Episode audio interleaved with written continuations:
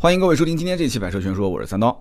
今天这期节目在开始之前呢，给自己打一个小广告。今天开始微信订阅号的文章呢，哎，都是我来写啊。之前盾牌一直在写这个相关的啊车评的一些文章，我觉得这个方向是不对的啊，不对的。微信的订阅号很多都是我们的一些老粉丝，那么大家如果觉得好呢，会把文章分享出去，所以这里面应该是有一些。我的个人属性在里面，但是我大量的写一些车辆的这种评论的文章，其实大家都知道，我这个人的这个就是说东西的时候会天马行空，但你写文章如果天马行空就会很麻烦，所以呢，呃，我给了一个自己的小小的思路啊，就是说，首先我的文章的水平呢，基本是小学水平，对吧？这个有目共睹啊，但是这个说故事的能力还是有那么一点点的，所以我在想订阅号。与其胡吹海侃各种这些汽车新闻，那不如说把我的一些生活中遇到的事情啊，在我们的订阅号上我写给大家，我分享给大家。其实之前已经试水过一篇了，我看了一下效果还不错。那么既是文字的水准是小学水这个作文水平，但是。这个讲故事的事情呢，我觉得大家应该不拒绝啊。很多这个小学生作文不也是在网上成段子了吗？十万加的爆文，对不对？所以大概就是这样的一个写作的思路。那这里面更多的就是啊，我在想音频节目当中它无法承载的一些东西，因为音频更多还是需要去说一款车，说一说当下大家对于买车、卖车、用车，或者说对一个汽车品牌相关的一些点，我的一些看法。所以这个订阅号呢，相对更自由一些。而且订阅号呢，相对来讲，我写一些身边的发生的事情，对于大家在买车，或者说甚至于在就是对于消费啊，对于一些我我的这种观念的传播，我觉得反过来去听节目的话，你更可能会多了解我一些。就很多人不是也说嘛？就是，哎，订阅号呢这个东西，写一写自己的实际的心得，有血有肉的文章，或者你把它当成是我的笔记，我觉得反而更好看。啊，对了，说到这个笔记的事情，很多人不是说吗？说三刀的销售笔记怎么不更新了？这不就来了吗？你可以把它当做是三刀销售笔记的一个啊，这个一个缩影啊。然后呢，写小说呢，大家都太看得起我了啊，我这绝对是写不出一本什么样像样的小说，不可能的事情啊，因为水平在那边嘛。但是呢，我会把每一段的这个每一篇的这个推送的文章啊，我所说的这个故事和我们实际的买车、卖车、用车相关的一些。点我会把它联系在一起。那么今天开始呢，我的订阅号这个文章也是任何平台不转发啊，就只在微信订阅号上有，其他任何地方都没有。那么如果大家希望看的话，可以关注一下我们的订阅号。每天晚上六点更新啊，感兴趣可以关注一波，谢谢各位老铁。那么这个事情呢，因为比较重要，所以开头占用大家三分钟的时间。那么接下来我们说说今天的这个主题啊，标题呢可能有一点点这个犀利了啊。标题的，呃，我估计四 S 店或者是公关肯定是要把我拉黑了啊。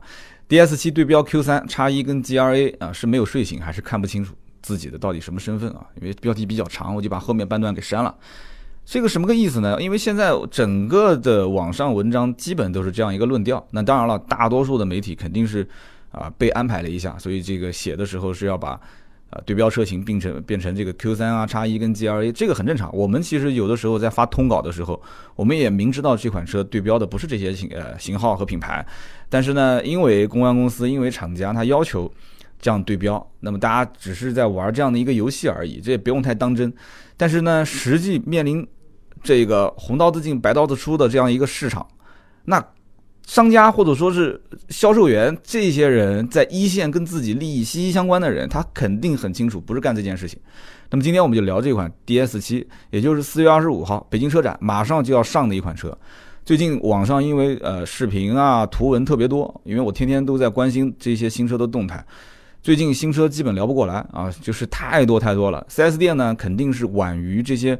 啊，媒体包括我有的时候会试驾一些车，也是早先于 4S 店的试驾车之前。那么老百姓就更迟了嘛，那 4S 店还得上牌，还要办手续，大家才能试到这些车。但是我们看这些车的信息是同步的，也就是说，大家能看到的，我也能看到。换句话讲，我可能就是相当于你看到的是我试完之后发给你看的。所以今天我们聊这款车，这车呢还没上市，但是很多人我们看到后台微博、微信也有人在问。但有一点我可以确定，就是这个车照样是卖不好。啊，今天是节目一开始，我要把我的论调先讲给大家听啊，就是 DS 七依然卖不好。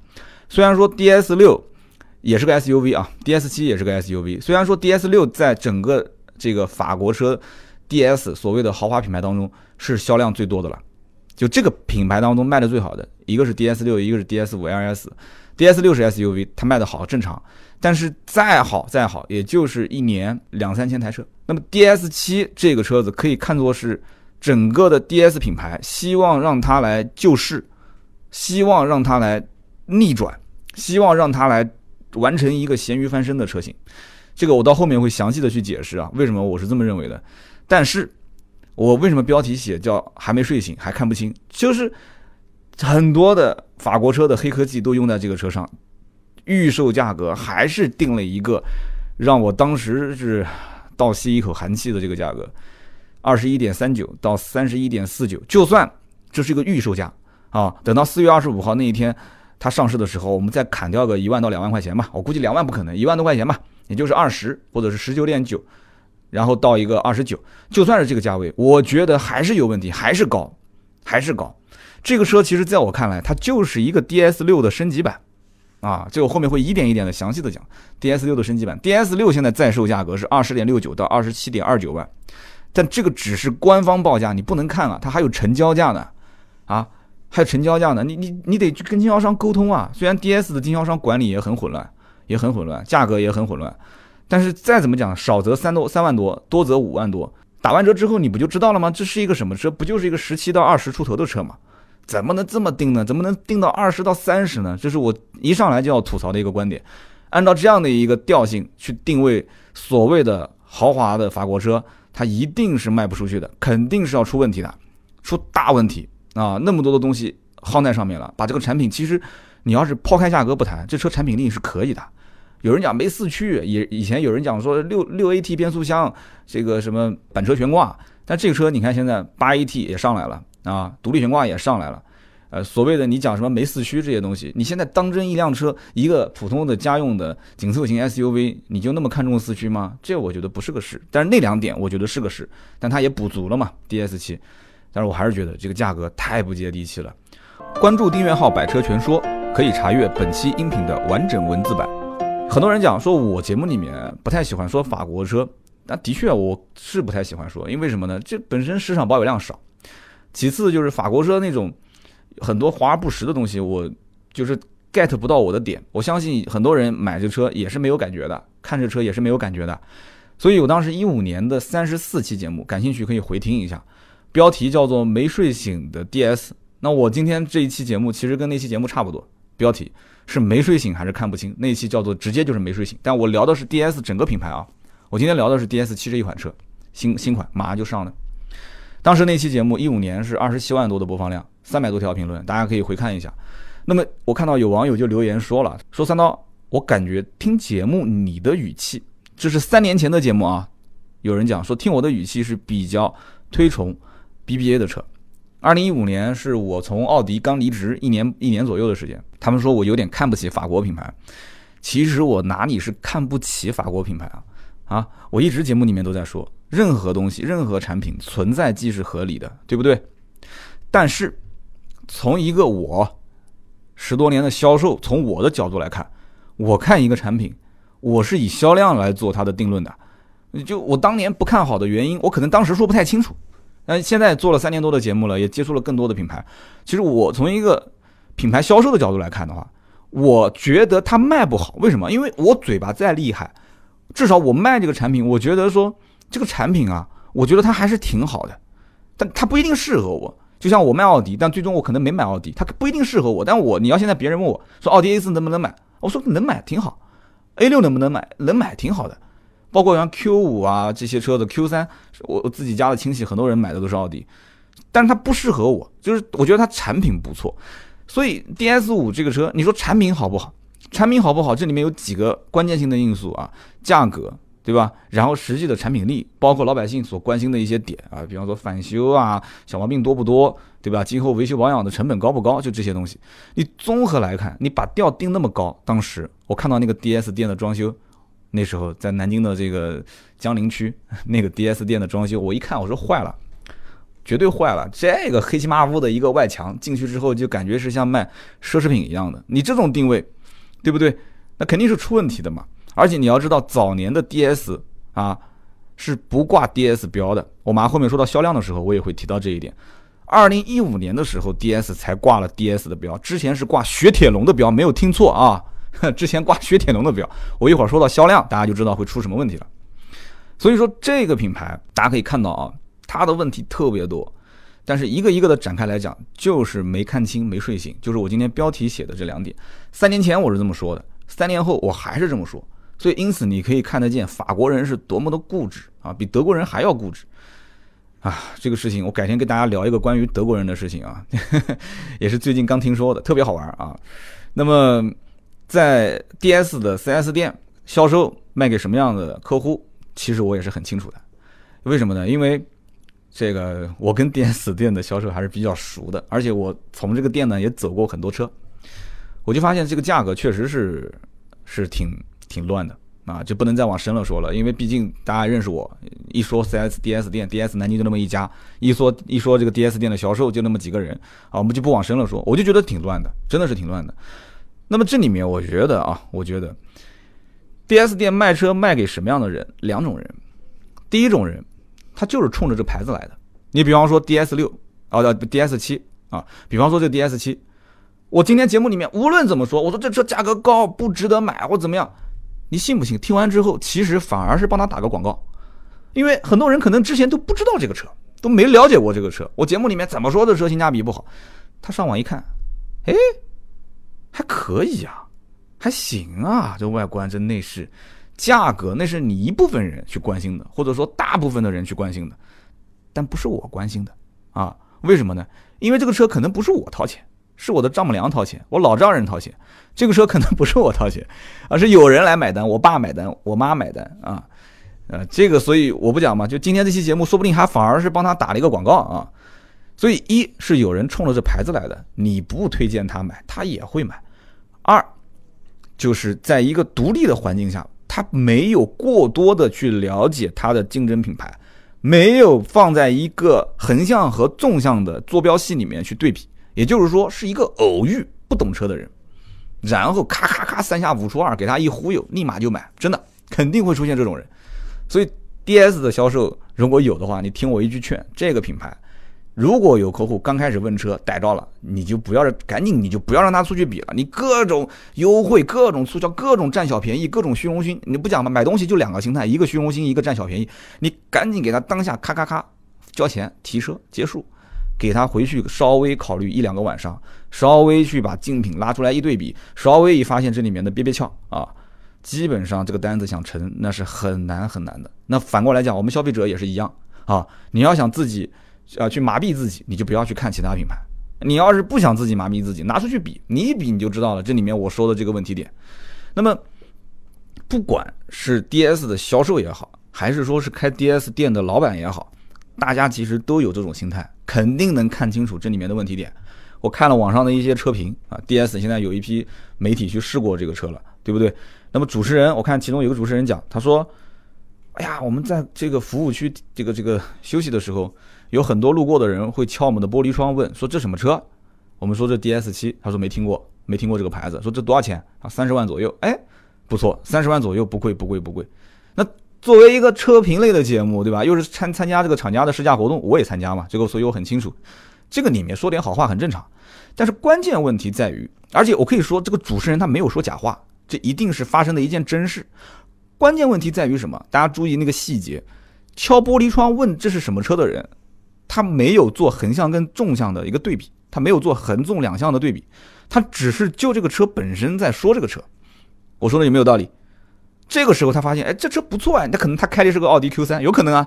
为什么这个品牌他敢去对标 Q 三啊、叉一啊、G R A？你论大小、空间配置、外形、内饰，甚至奢华的程度，旁边一个人开了一辆，可能是一个 RAV4，可能是一辆 C R V，可能是一辆甚至老途观，他看到这个车，你说三十万，哎，不贵不贵，很正常啊，很正常，对不对啊？不贵不贵不贵。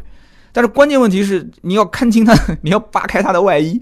对吧？你要脱掉他的外衣，你看清楚他的这个身材，看清楚里面的实际的东西，那就很麻烦了。所以有些东西你，你是不是要看清楚，那是你的事。但是我作为做节目来讲，我理理清啊，理理清这里面的逻辑还是有必要的。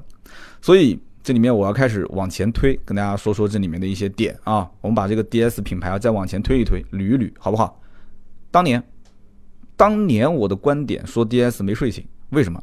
因为 DS 的整个的产品系列里面，我看不出这个品牌有能够爆发销量的可能性，我看不出，真看不出。两厢车、三厢车、SUV 产品都不突出。你跟我讲，你说这个品牌是法国总统座驾。你觉得我们开的跟总统开的是一样的吗？啊，是是一样的吗？就是包括当时我卖奥迪的时候，我我从来不会让我们的销售跟大家讲说这个是德国总统的座驾。你德国总统座驾，你德国三驾马车还有一个宝马和奔驰呢，对吧？那那两个品牌，那很多的国家元首他也在开啊，也不是没开了我这车，没坐过这个车，你说是不是？是不是？那你要按照这个逻辑的话，那国内的红旗是不是应该卖的最好？啊，这个我们不往深的聊啊。那么 D S 在中国的销量起起伏伏，大家注意听啊！我刚刚前面已经说到这个点了。一三年它的销量是四千辆，一五年两点九万辆，没听错啊！一五年跟一三年之间中间虽然隔了一年，但是销量翻了多少倍？你自己看啊，两点九万辆。到了二零一七年，又跌回到了六千零八十八辆，也就是去年一整年，D S 只卖了六千多台车，还抵不上国内。一个自主品牌的 SUV 一个月的销量啊，一个月都不谈了，现在一个月都能卖四万多辆，一周的销量，你想一个月四周嘛，一周一万辆嘛，一个月四万辆都赶不上它一周的销量，DS 一年的全年销量。这个 DS 品牌它的这个销量为什么会突然间爆发，又呈现一种这个抛物线式的下滑呢？这里面所以就提到了我刚刚前面说的那一点，这个品牌在经销商的管理上是出现问题的。在品牌的定位上是模糊不清的，在产品的定价上是绝对失误的。这几个问题点，我不知道他是怎么想的。其实以前的产品，我不去做什么任何的评价。这款 DS 七的顶配还真是不错的一个东西，真的还真是一个不错的产品。它关键问题是这个价格太夸张、太离谱了。这个车子要能再往下低一个五万块钱，有人讲这太夸张了。有人讲那个科洛克说价格让三万、让四万，哎，兄弟们，科洛克才几个钱。那才几个钱，天天哭着喊着优惠三万四万，你克洛克拿去跟逍客比嘛，对不对？你拿去跟逍客比，你这样子一对比，这你讲起来都是合资品牌，那有人讲不行，你肯定比逍客要低一万块钱。好，就算比逍客低一万，逍客跟克洛克定价基本也是一样的，逍客优惠一万多块钱，克洛克优惠个两万多可以吧？也不至于说优惠三万四万啊。但这个品牌我觉得不对头，它的定价是是绝对严重性是有失误的。但是换句话讲，如果我是 DS 的品牌的厂家领导。我也会很纠结，为什么呢？因为我定位高端啊，我定位高端，我一定不可能跟雪铁龙和标致这两个品牌去抢市场，对不对？那如果我不抢市场，那能看得见啊？这个车长宽高大小基本上跟四零零八跟那个 C 五 Air Cross 差不多，四零零八当时定价也不接地气啊，对不对？然后雪铁龙的那个 C 五 Air Cross 上来啪啪给他两个大嘴巴子，那个定价自己兄弟自相残杀，哎，不错，把四零零八的整个的定价又拉低了。所以两个车定价基本都差不多十五六万吧，到二十万左右，哎，两个车子基本上现在就握手言和了嘛，终端优惠幅度也大差不差。雪铁龙、标致都能看得清楚这个事情，那为什么 DS 看不清呢？还在死死的守着这个所谓的什么虚无缥缈的这个豪华品牌，啊，大神打架有你凡人什么事情吗？宝马叉一跟奥迪 Q 三两个人打架啊，加上奔驰的 GLA 三个人打架。对不对？人家都已经是修仙修到什么等级了？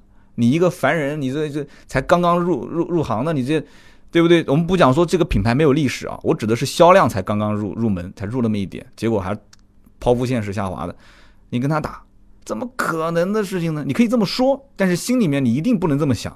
嘴上可以这么说，所以这是有问题的。对于老百姓来讲，买这个车他也会遇到这个问题点。我到底是买了一辆豪华品牌的车呢，我还是只是买了一辆雪铁龙呢？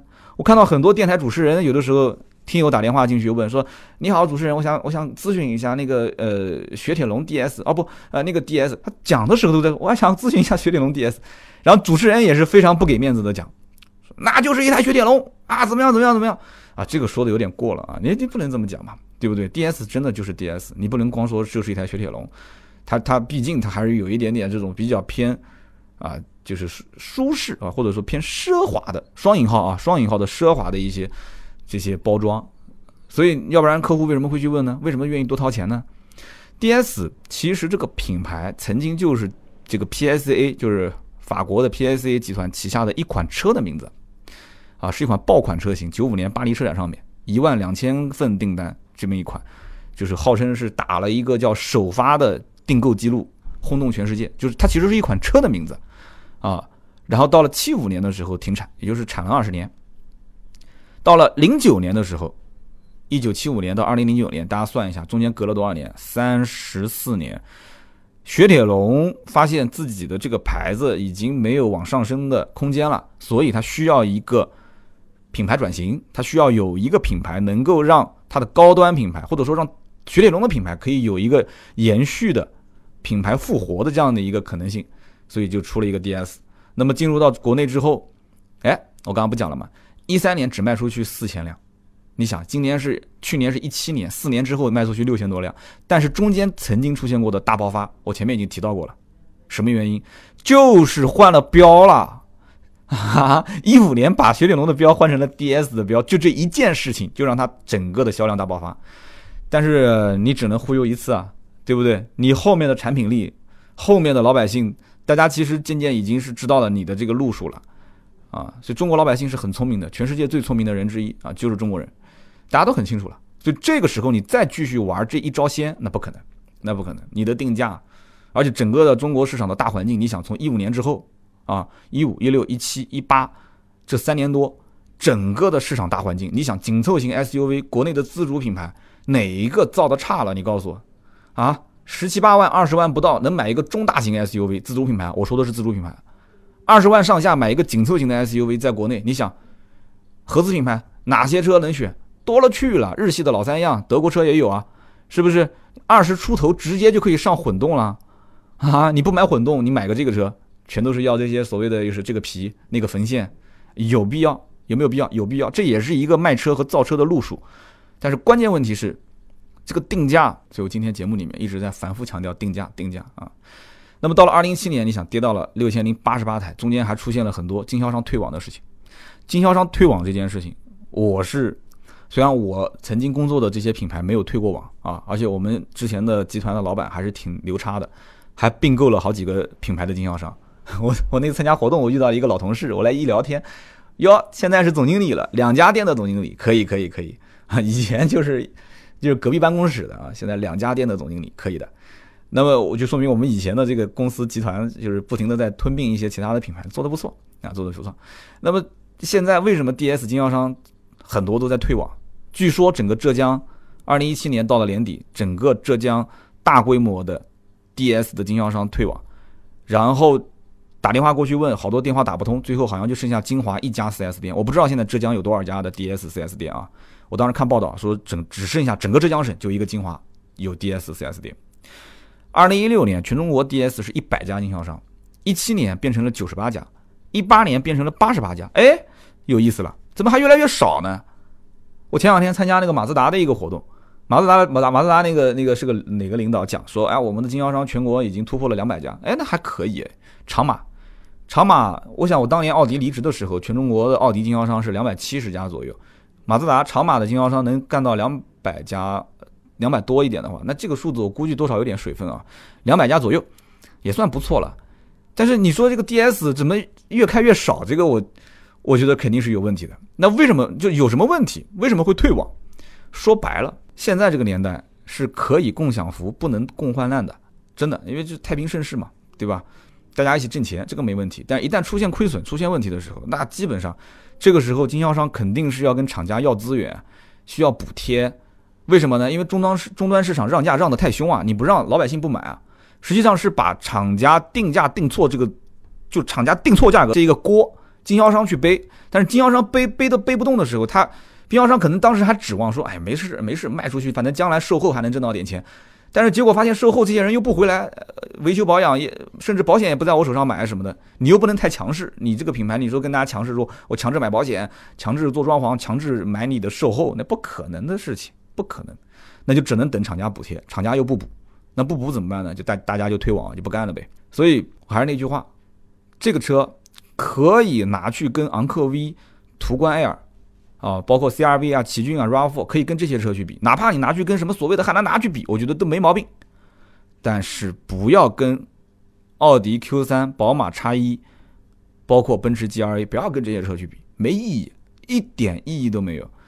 有一些品牌去打德国三强，或者说啊去对标，比方说像那个宝沃 BX 五，BX 五是最典型的，天天大忽悠在外面说我们是德国四强之一啊，宝马、奔驰、奥迪加上它，天天大忽悠忽悠忽悠。但是哎，它其实它做法是这样的，外面是这么吹，但是它定的价格。你你你还你要把它当成一个合资品牌吧，它的价格还不算高，但是我曾曾经我跟大家分析过，我说你要把它跟吉利博越或者是跟荣威 R 叉五这种自主品牌放在一起，那整个定价肯定是高了一万五到两万，这是我给出的非常明确的结论。所以你看大家也不傻，我不知道是 是不是因为就是整个的媒体的宣传属性的问题，还是怎么回事，它的销量也是在大幅下滑，但是当年也是确实蒙了不少人，很多人也都买了，也都买了，买了其实开了也没什么毛病啊。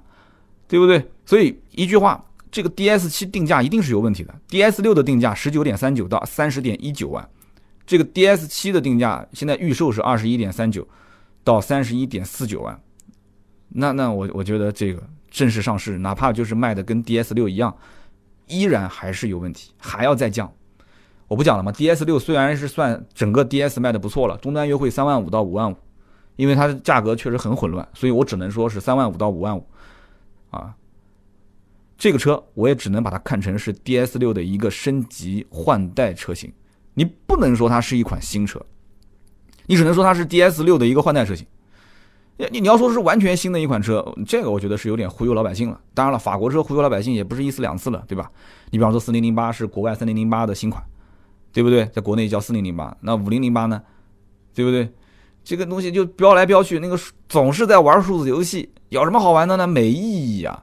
稍微去斜着眼睛看一下，去到 DS 4S 店斜着眼睛看一眼就知道了。这 DS 六跟 DS 七其实两台车大小几乎没有什么变，只不过是弥补了 DS 六的一些缺陷，是不是？比方说，很多人吐槽 DS 六六速变速箱，有人吐槽说是非独立悬挂、板车悬挂。好了，我 DS 七给你八速变速箱，可以吗？啊？我给你一个独立悬挂，可以吗？然后我再给你各种怼黑科技啊，然后我给你怼各种的高档的，各种那个装什么的一些装饰啊。你要科技感给你，你要奢华感给你，对不对？我估计当时领导就这么想的，就是你想要什么，我就去指定的往上整，整完再看预算，结果一看，早扑掉了，对不对？早扑掉了，他需要跟那些员工的这些这些这些这些这些就是。供应链的这些人要谈，说那不行不行，压压压压压，但你不能把这个供应商的这个价格压太低，压太低的话品质又下降，你再往上抬一抬抬，压压压抬抬抬，最后一发现定不低呀，怎么能定得低呀？啊，所以这个车子什么五个版本，现在大家所有在网上能看到的图文也好，视频也好，都是最顶级的那个版本，歌剧院版啊，歌剧院版三十多万，那当然了，最终定价可能没有三十多万啊，但是也接近于三十万的车，所以。我个人觉得是放不下身段。我本来今天的标题是想写叫“三线明星跟一线网红的区别”，但是我发现都不对。这个车你要说是三线明星也不对，你要说是一线网红那就更不对了。我不知道它到底属于什么啊？我不知道它到底属于什么。它如果放不下身段，就不可能成为爆款，不会不会成为爆款。它整个的经销商体系以及厂家的这种生产能力，你要有有量做支撑啊。就像我之前我讲的，我说那个宝马五三零 LE 那个车，之前卖六十多万。这次定价，我的天，定了一个不到五十万的价格，讲夸宝马，你妈又说我充值。宝马五三零 LE 这个是看得见的啊，相当于是把经销商的优惠，把经销商的优惠直接拉到了产厂商的这个官方指导价里面去了。所以这个车子基本上现在你去问，一款插电式混合动力在各家 4S 店竟然没有优惠，反过来还要加装潢什么的。当然这个我不支持啊，但这件事情就能看得出，这是一个大的趋势。不要玩那些什么高报价、经销商在放水的，不要玩这个东西。经销商去背这个锅没有意义的。我今天这期节目，我估计很多经销商也也就是销售也在听这件事情，很多品牌都是这样操作的，定一个虚头巴脑的价格，然后再去砍掉经销商给优惠。现在你还发现很多品牌在二次就是迭代的时候，或者是在中间小改款的时候，它都会把价格稍微的进行一些调整，因为你大调整的话会出问题的。但这个 DS 我觉得就不对头，肯定可以大调整这个价格。一旦调整下来价格，你削掉个三四万或者是四五万，当然我讲的有点夸张了，你学到四五万的话，那基本上 DS 六那这四零零八跟跟那个 C 五 Air Cross 不要卖了啊！我刚刚前面讲的是让五万块钱，这个我估计有人要喷了，说啊 DS 六卖这个价格，那我的天了，那四零零八他们都不要卖了。话话说回来啊，也也不要这么讲，四零零八跟那个什么 C 五 Air Cross 它不也有优惠吗？优惠也不小啊！我觉得再砍低个三万应该差不多啊，比雪铁龙跟标致略高个一万五到两万块钱。我觉得老百姓能接受，最好是高个一万到一万五，这个品牌就活了。我觉得它就肯定能活过来。价格方面的事情，真的是经销商又那么混乱，都被逼的嘛啊！好了，我们继续往下聊啊。很多的地方，因为它周边经销商都没有，所以这个地方，你想，我们假设一下，我是个老板，这个地方我是一个老板，我发现周围这几个城市就我一家独苗苗，就我一个独苗苗，你会怎么想？会出现两种心态。第一种心态就是，反正来的肯定跑不掉，对吧？冲着我品牌来的，反正来了也跑不掉，那我优惠幅度就尽量缩一点呗。我相当于是垄断啊，就我一个人卖这个品牌，对不对？那关关键问题是，客户跑不跑得掉，你说了算吗？销售说了算，销售能不能卖得出去，这才是问题点。老板讲说啊，没事，这客户肯定会买的，就最多优惠三万五，不要再低了。他要是跑掉了，周边都没有城市能卖，你要抱着这个心态，那没毛病，三万五。这算是优惠低的。那你要如果说这个老板比较悲观，他觉得说，哎呀，这个这个这个这个来一个也不容易啊。这万一要是跑到隔壁的雪铁龙的店，或者是当然雪铁龙很多店是不跟 DS 开在一起的，他是有意识的是开的比较远。那跑到旁边的丰田店，跑到旁边的这个别克店啊，或者是。这个本田店，那说不定去了，不是说不定，那是肯定去了就不回来了。那怎么办？多让一点吧，就一次性把它就摁倒在店里面不就行了吗？哪怕出去转一转，我的优惠大，比下来之后发现，哎，我优惠五万多块钱还是可以的。就是这种相对比较悲观，或者说对行情把握比较准的一些老板，他们会优惠幅度大一些。所以这个只能是看命了啊！消费者去哪边买，这个就得看命，看遇到什么样的老板。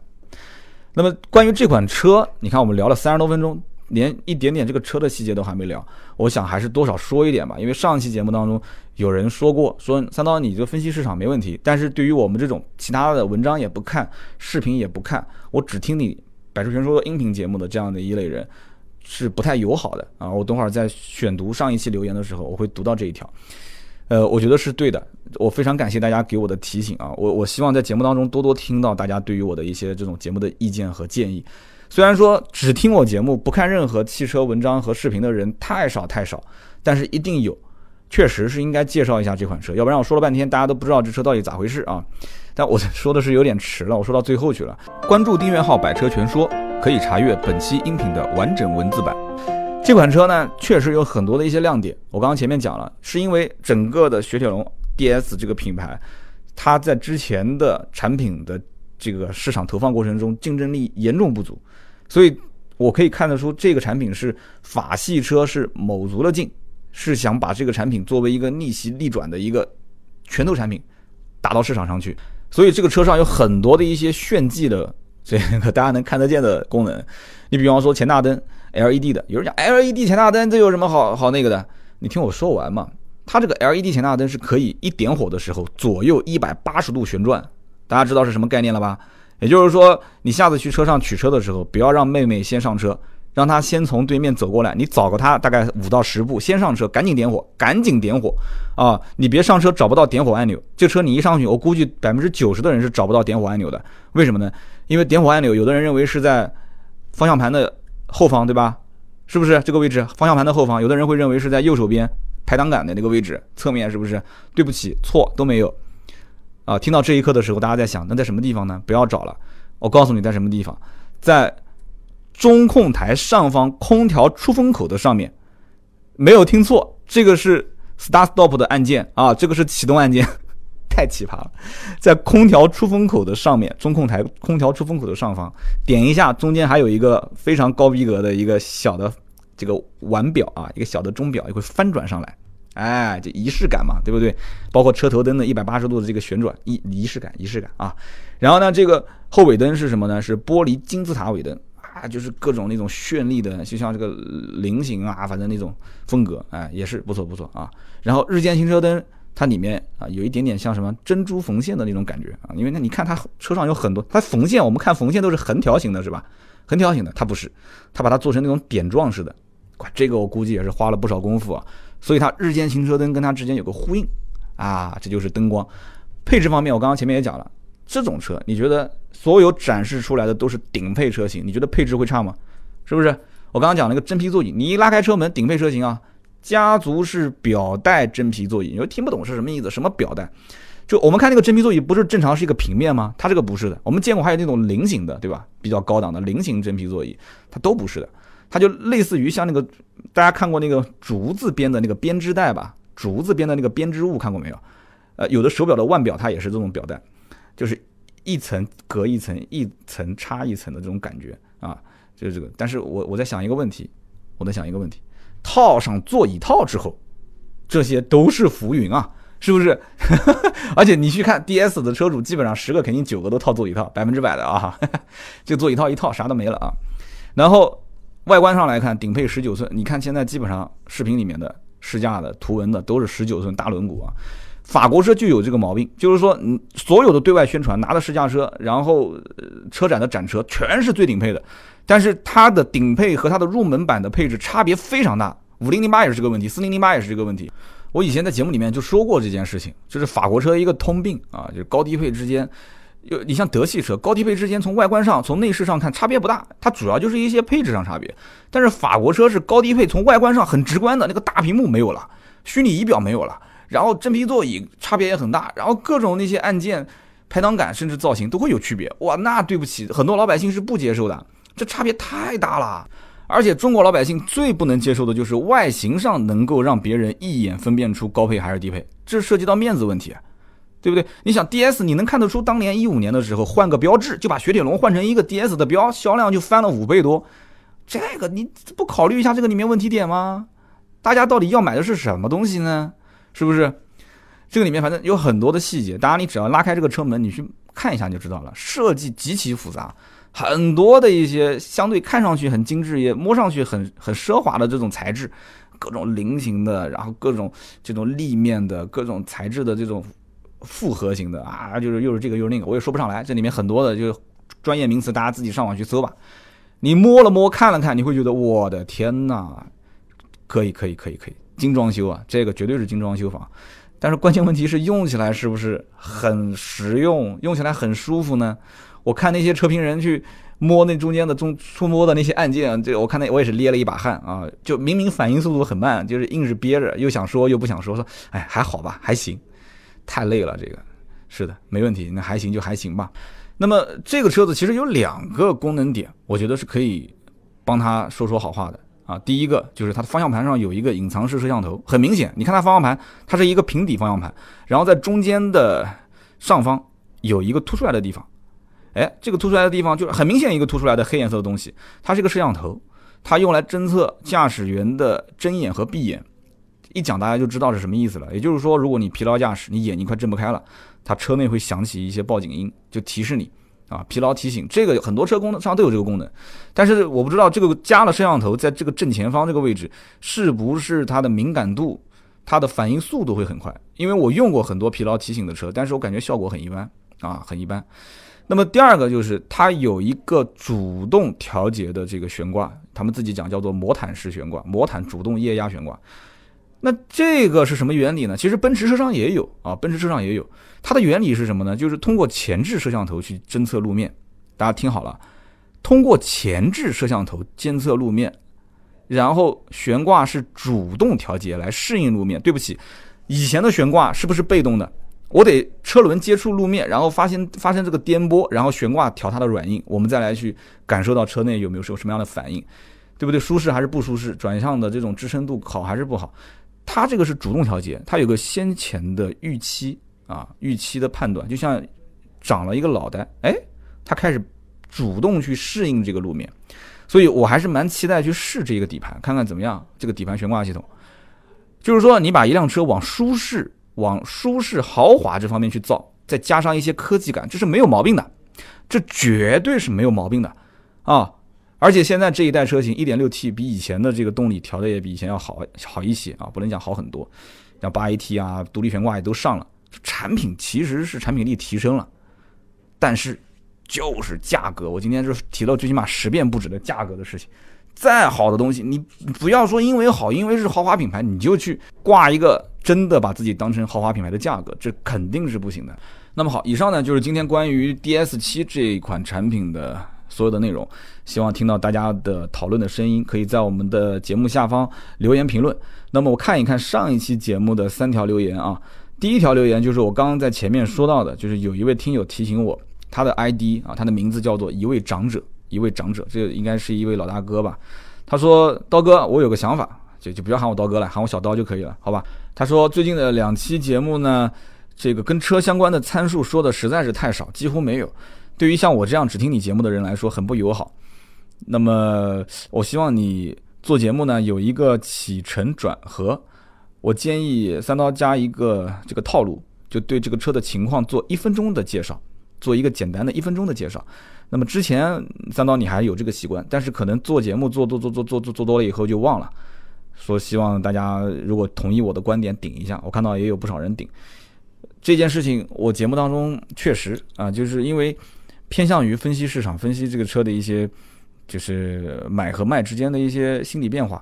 那么这个过程当中，就我本来我自己认为是带着讲了一下这个车相关的一些参数的点啊，但是。可能大家更习惯于说，你就花一个完整的时间，把这个车辆的一个从外形啊，到内饰啊，到配置啊，到它如果是换代车型，哪些地方有改变，你把它就完整的大概说一下。当然了，这一分钟肯定是不够的。你看我刚刚最后节目说到这个，从设计到配置到外观到它的动力，我最起码也花了有将近十分钟的时间了，对不对？这个我觉得我接受这个意见。那么具体怎么操作，我还是要。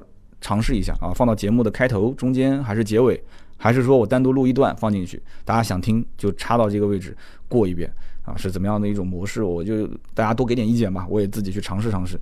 这个 ID 叫做一位长者，感谢你对节目的意见。那么第二一位呢，叫做坠入执着啊，是我们的点赞最多的。他为什么点赞多呢？他是留了这样的一条言，他说：“三刀呢，你避其锋芒。”不讲车本身的动态和静态的评测，而是从购买人群啊这个角度去做一些分析，感受它的一些微妙的转变，去分析市场的一些变化。他说：“呃，这个呢，三刀你是强项。相信呢，不少的听众一开始对于三刀这个从路转粉的原因也是这个。今年呢，看得出百车全说的动作比较大，音频、视频、图文都在找差异化，想在红海当中有自己的一席之地啊，加油！”不过呢，三刀之前关于百车百科的这个视频，今年貌似没怎么更新了。这个节目是我的大爱，我记得去年年底说过，这个节目会改名叫做汽车档案馆，继续做下去。这种节目我的理解是无法变现，导流也是有限的。但希望百车全说在未来的这个日子里面，越来越健康的活下去，做一些有积淀、有追求的节目，让关注你的人继续关注你。在目前国内普遍同质化的汽车媒体中，做一些自己的味道，加油！感谢，非常温暖的文字啊。这条留言呢，我也是转给我们的这个团队的人看了啊。这个百车百科呢，确实是转成了汽车档案馆，但是转完之后呢，到目前为止的第一档第一期节目还没上。这中间的原因其实很简单，就是没时间。没时间到了什么程度呢？可以跟大家这么讲，我现在是晚上的八点。不到一点，到现在这个时间点，我们的视频组的人还没下班，还在加班。那有人讲了，我好像没看你有多少视频嘛，对吧？你的更新频率跟什么那些做视频节目的那些、那些、那些、那些团队比起来，那差得远了。但是对不起，大家注意啊，首先我不是一个全职做视频的团队，对，大家知道我这句话是什么意思了吧？我的音频节目每一周是两期。听起来呢，而且我现在音频节目越来越长，听起来都是四十多分钟、五十分钟。但大家知不知道，剪这一期节目至少是两到三个小时，两个小时是保底的，因为他听他有个过程，你就是从头到尾放一遍，也就是五十分钟嘛。但这中间还要空格剪，退回去剪，因为有的时候我可能会有些口误，或者说会有一些这种啊啊嗯嗯的东西，他会剪掉。这是一个，第二个。我们的视频组还要拍摄，我们公司不可能分工那么清晰啊。说我们拍视频是拍视频，不拍的时候就闲着，还可以帮我剪。拍和剪都是同一个人，同两个人应该这么讲，我们有两个这个视频跟后期的人，这已经已经是算这个还可以的一个小团队了。但是我们这个国民车顾问的改版之后，大家看到那种快节奏的，包括加上演，加上各种说，这很难剪啊。稍微懂一点后期的人都知道，这种剪辑素材是非常的细碎，拼接加上包装，加一点点小特效，虽然是五毛钱的特效，相当耗时间。每一周跟一期这个，那就一个人基本上两三天是耗在上面了。那么我们的趋势价虽然一个月两期，但这两期也要花好长时间，还要拍，还要剪，还要包装，还要修改，还要打文字，对吧？打字幕，很多事情。所以我们一个月这样算下来，一二三四五六六七部视频，一共你想一个月才上班上二十几天，也就是说平均三到四天一部视频，两到三天一部视频。这个已经是真的是很很快很快的速度了，那么因此我们反推一下，我们在这样的一个情况下，还有一个月八期音频需要靠这两个兄弟去剪，对不对？然后还有一些额外的穿插的东西，比方说我们有一些特约的节目啊，我们会有一些商业的视频合作啊，或者是音频合作。你想想看，这个一算下来的话，我们的整个工作量刚刚算下来就是没有任何其他附加的节目在里面，就已经平均大概要三天左右要出一期，三天到四天。加进来之后剩多少？所以这个虽然都不是理由啊，就是既然讲了这个汽车档案馆要做，那肯定是要做的。所以我们一定是在后面等我们整个的团队的规模，或者说等整个的这个流程成型之后，我们自然会在提高效率的同时，去压榨一些时间出来，把汽车档案馆给做了。大家不用担心，这节目肯定会去更新的啊，只不过现在是处在一个调整期。处在调整期的话，那我肯定是要把重点和非重点的事情要先理清楚。好，这是最入执着啊！我解释的时间也比较长了啊，应该讲比较详细了，谢谢你。那么再下一位呢，是捷豹坏小子，他是这么说的：他说我应该是一六年开始听你的节目的，一期都没落下。当时只是因为对车感兴趣，现在不止对车有所了解，对汽车行业也会有一定的了解。那么三刀的节目呢？他虽然说车，但是又不局限于汽车的事情，尤其是在商业和为人处事方面，我感觉三刀的汽车节目像是一个汽车 vlog。现在大一，如果这四年一切顺利的话，我将来可能去德国留学，去大奔的厂里学习，到时候我就是一个稍微懂一点市场的工程师，啊，我的竞争力可能会变得更强了，嘿嘿。希望当我有孩子的时候，能够跟孩子一起继续听下去，啊，加油，三刀。那么他最后也说了关于那个汽车历史的节目啊，说知道你忙，但是希望尽快做起来，没问题啊，没问题。当然了，这个才大一，而且已经对未来的人生有规划了，要去德国，要去大奔的厂家学习，挺好。我们的汽车节目，说实话，让我一直坚持做下去。而且虽然有商业进来，但是更多的我们周三、周六的节目说一些自己的想法，这是一块真的是一块小净土啊，小小的净土。周三、周六。一些老铁听的节目呢，都知道我的真实的一些想法，能够跟大家去交流跟沟通啊，有那么多的老铁也相信我，也听我的节目当朋友处，我觉得是不错的。这里面很多的人都比我小，当然了，比我大的人也有很多啊，但是我能感觉得出来，大多数都是一些这个年纪相对来讲比较轻的，很多都是大学上学的时候听的，然后大学一毕业，现在在工作，还接着在听我的节目，我很感谢大家，因为时间也都一转眼都四年了嘛。啊，四年多了。那么这一位听友呢，是一六年加入了我们的这个节目的听友团队啊。那么到现在来讲，两年，大一。那么再往后，他到德国的话，如果真的是成为了一个汽车工程师，那我相信那个时候他有了一些经验，他反过来再加到我们的这个社群里面，加到我们的微信里面。那我可能等到我那个时候也就快四十了吧，哎，我又得到更多的一些信息，说不定我还能去德国见到他，是不是？带我去参观一下这个奔驰的车厂，哎，那也挺靠谱的，一个工程师，对吧？当年听我的节目的，后来又在德国做这个奔驰车的工程师，哎，这个想想都挺有意思的。人生就是这样，想想未来有很多你可以预期或者无法预期的事情，哎，它就是一种乐趣，是不是？但是我也有个疑问哎，你要去大奔的厂家留学，而且去德国，那你为什么？你的 ID 叫做捷豹坏小子呢？哈，我觉得很奇怪啊。捷豹有一任的这个中国区的老大，他当时就是以前在这个德国的保时捷，他是英国人，然后干了好长时间，最后跳到了捷豹，说我终于回到了家乡，但是干了好长时间不久又走了。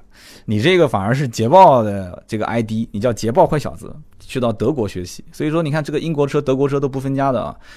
那么今天呢，以上就是所有的节目内容。以上刚刚我说到的这三位听友，每个人可以获得一瓶价值一百六十八元的芥末绿燃油添加剂。那很多人讲说我在说礼品的时候，一直都不知道那是个什么东西。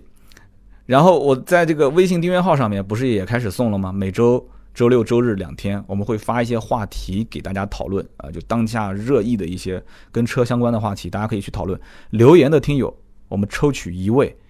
啊，送芥末绿燃油添加剂，结果我们的订阅号上呢，它是有一张图片，很多人一看说，哦，三刀你说了那么久，从今年一月份开始到现在，我到今天才知道你送的是这个东西，就我普通话就这么不标准吗？芥末绿，芥末，大家吃的那个芥末，芥末绿燃油添加剂就说的那么不标准吗？哈，很多人讲说这啥东西？有人讲说是不是睫毛绿？有人讲睫毛绿，我我自己倒听了一下我自己的音频。我讲芥末这两个字，这不是了了不分啊！芥末我说的还是很清楚的，芥末绿燃油添加剂一百六十八元的啊！这三位听友一人送一瓶，给我留地址就可以了。还有人讲说三刀，你天天在节目里面就是芥末绿、芥末绿、芥末绿，你给打广告，说你看人家那些那些卖这个的，这都卖成什么样了？这这销量都怎么样了？就讲那些就是汽车评论的人说卖这个芥末绿，这跟我无关，我是送。啊，芥末绿的老板今天肯定也在听节目，也感谢他老铁给我提供这些赞助。我是送，我没说要卖，我也没说燃油添加剂就跟神仙一样的，什么车都用了都会好，我没说过这个话。这个东西就是保健品，我到今天还是这个观点啊。他即使是送，我还是这个观点，它是保健品，好处肯定是有的，但你指望它治百病，不可能，肯定不可能。好处有没有？肯定有啊。但是不可能治百病，就这么简单，就是这么一个东西，啊，我拿来每一期三瓶也不算少了，是不是？老铁，我也不知道能支持我多久，是不是？就趁着有这个福利的时候赶紧拿吧，赶紧评论，赶紧拿吧，啊，大家就聊那么多。那么节目最后呢，也希望大家呢多多关注我们的微信订阅号“百车全说”，以及兄弟们没有加盾牌微信的，我建议大家可以加一下。四六四幺五二五四，以前我节目很长时间一直没公布这个微信啊，为什么现在建议大家加一下盾牌的这个微信号呢？四六四幺五二五四啊，四六四幺五二五四，是因为现在我开始发起一个小小的公益活动，就是让我们听友之间有一个互帮互助的平台。这个平台是什么呢？就是盾牌的朋友圈，因为我们现在目前手上七个号，我每个号五千个人，都是几乎都是满的。因为每天还有人在加嘛，那么三万多位在全球各地的听友，真的是全球各地啊。那么我不想建群，因为我以前试过建群很难管理，但是我希望把我的朋友圈做成一个大家的社群，朋友圈就是社群，大家有什么困难，有什么问题啊需要解决的，你无法解决的，你的个人能力没办法解决的，我可以试着帮大家的这个困难放到我的朋友圈里面。你想，我只要一发布，那基本上。这个辐射的面还是可以的，两三万人，全球各地。那么在这个里面已经有过很多次的这个实际的帮助大家成功的案例了啊，我就不一个一个在节目里面说了。大家感兴趣的可以加我们的微信的这个四六四幺五二五四，加个盾牌。那么盾牌每天也会接到大量大量的这样的需求点，我们也不是每个都会发，我会去筛选，盾牌也会适当的跟你沟通一下。那有人会问说真假问题啊，有没有可能会是假的一些信息？我只想说一句。啊，勿以善小而不为，勿以恶小而为之。这件事情呢，整体来讲是一件善事。那么真假，人心叵测，社会复杂，这东西我只能说尽能力去筛选。如果说遇到有一些问题点，大家不要在网络上进行资金的交易啊，也不要在网络上过于相信陌生人。只是，我只是希望传递一个信息的互动，信息的这样的一个对接和传承。而而不是说真的是要大家去产生一些商业上的往来和交易，所以你看很多一些人问我说一些商业的东西，我都直接给他拒掉了，啊，能不能帮我推销一下卖一下这个东西？我说不行，啊，我们朋友圈不发这些东西，将来我就算做一些什么团购这些，我也是以福利的形式，对不对？我最近一直在跟索尼谈这件事情嘛，索尼的一个代理商耳机我用的很好啊，很好啊，京东、天猫价格都是两千多，最少也是一千八百多，我把它干到一千七不到，对不对？如果那边点头同意了，我立马就发朋友圈团购，是不是？我用的那个索尼的 WI 一千 X，我要干到不到一千七，你说你买不买？行货啊！所以我现在谈这些事情，如果有福利，那我就共享给大家；如果是谈不到福利，那我宁愿不做，就这么简单。好的，那么以上就是我们今天节目的所有的内容。感谢各位老铁的陪伴和收听，听到最后的真的是铁粉啊！节目粗制滥造、胡说八道，大家多多见谅。我们下期节目周六接着聊，拜拜。